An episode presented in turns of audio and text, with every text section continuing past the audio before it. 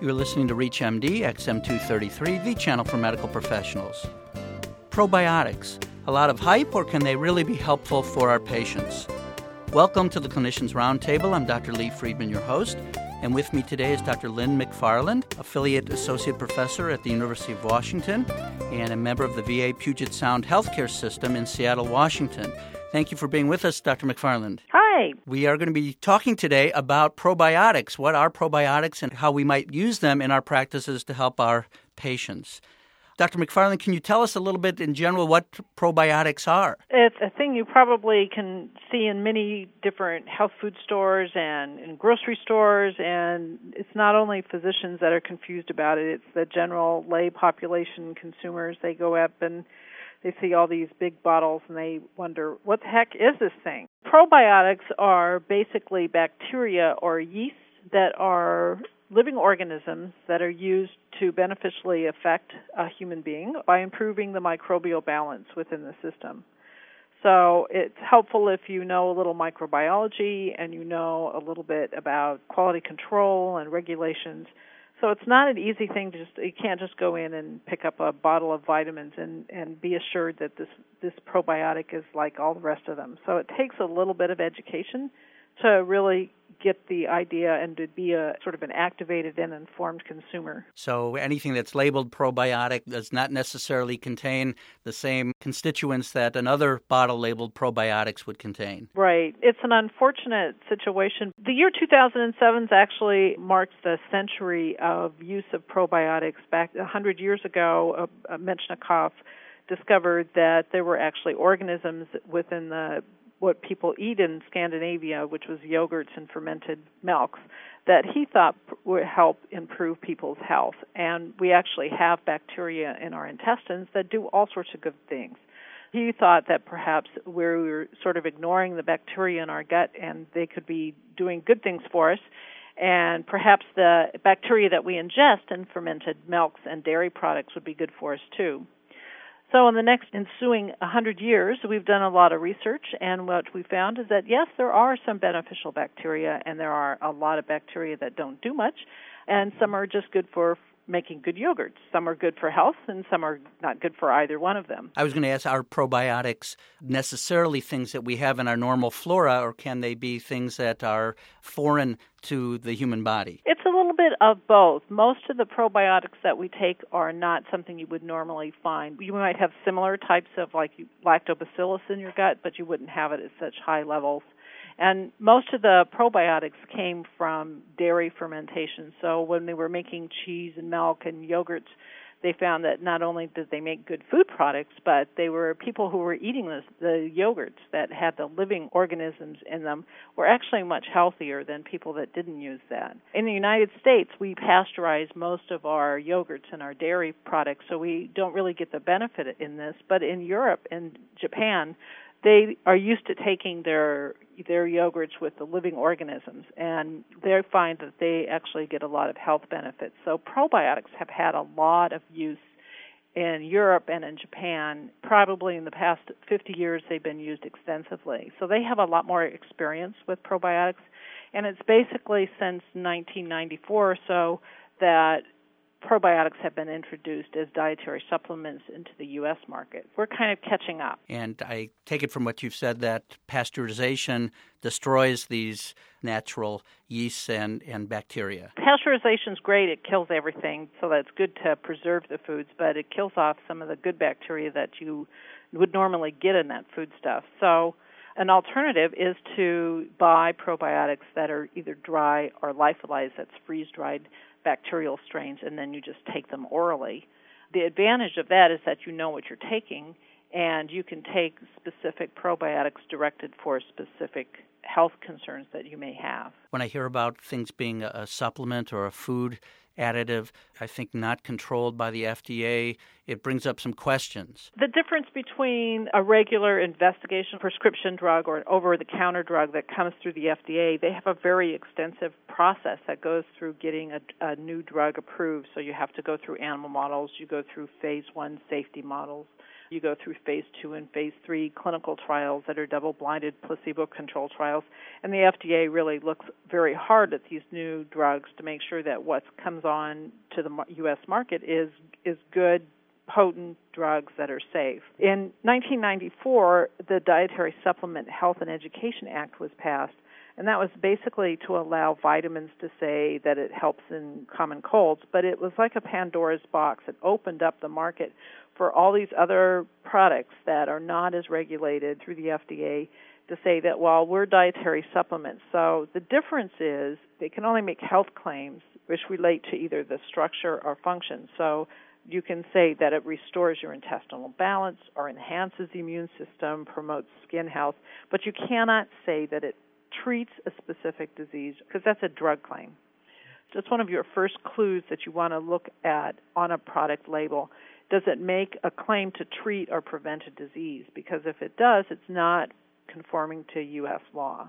The FDA does sort of, it comes under the FDA jurisdiction, but they don't really have the close control of the dietary supplements like they do with prescription drugs. And so you you have to file with the FDA, but you don't have to go through all the different studies and you don't really have to prove that it's safe before you get on the market. So it's there's a huge loophole. You know, there are some good products and some bad products, but it's it's confusing to kind of weed everything out. You are listening to the Clinicians Roundtable on ReachMD XM233, the channel for medical professionals. I'm Dr. Lee Friedman, and I'm speaking with Dr. Lynn McFarland from the VA Puget Sound Healthcare System, affiliate associate professor at the University of Washington, and we are discussing the uses of probiotics in medicine.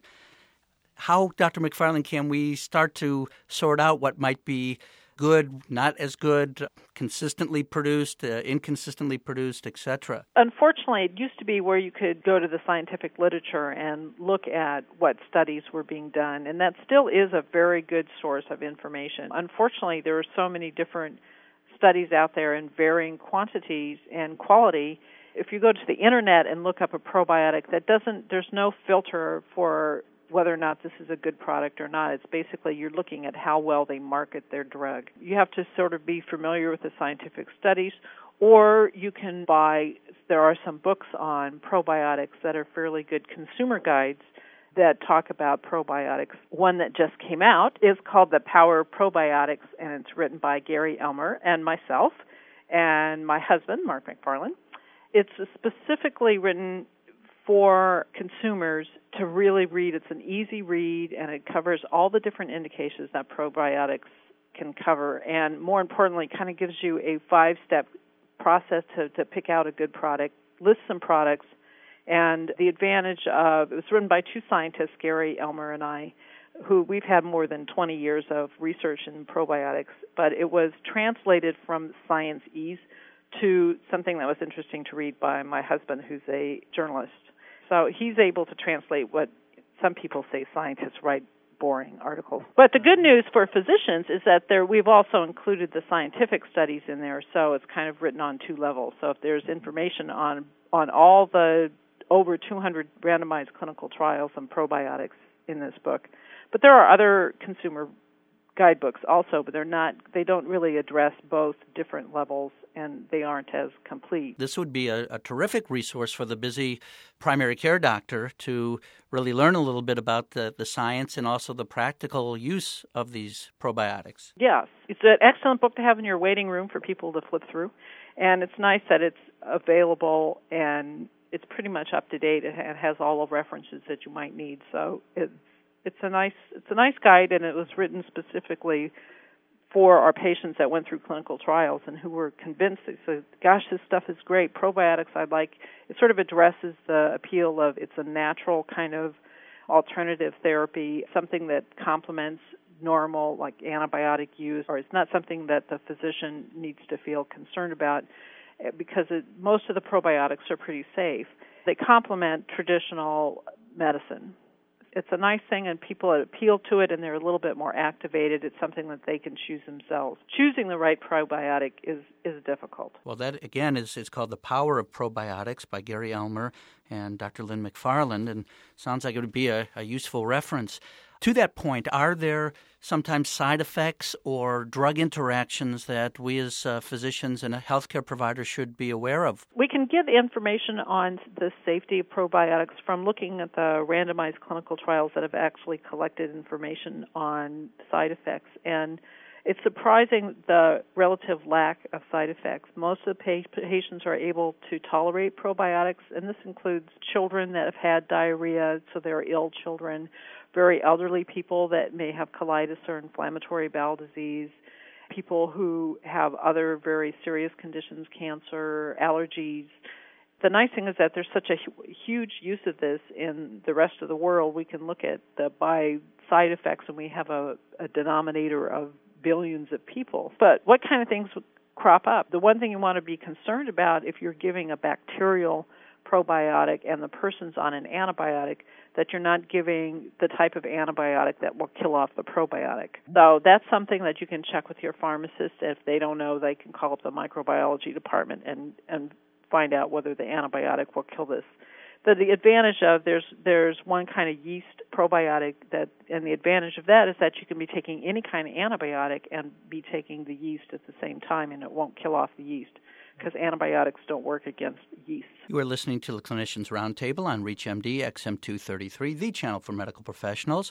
I'm Dr. Lee Friedman, and I'm speaking with Dr. Lynn McFarland from the VA Puget Sound Healthcare System, affiliate associate professor at the University of Washington, and we are discussing the uses of probiotics in medicine.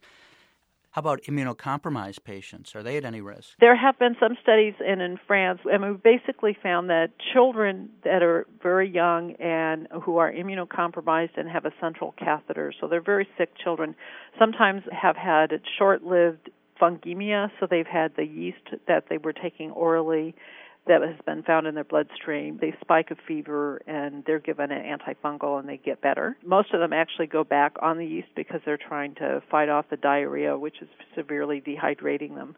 There have been some cases using the uh, Lactobacillus rhamnosus GG, a very popular probiotic, that has been a couple of cases of bacteremia. I think globally there's been maybe 13 or 15 cases. Very rare. There's been one case of liver abscess that was caused by it appeared to be the same organism. So, considering that it's a living organism and you're giving it to sick people, the safety record is very, very good. Maybe a little extra caution in someone who might be severely, severely immunocompromised. Right. I want to thank Dr. Lynn McFarland from the VA Puget Sound Healthcare System in Seattle, Washington, who has been our guest as we've been discussing probiotics and their use in medicine. I'm Dr. Lee Friedman, and you've been listening to the Clinicians Roundtable on ReachMD XM233, the channel for medical professionals. For comments and questions, send your email to xm at reachmd.com. Thank you for listening.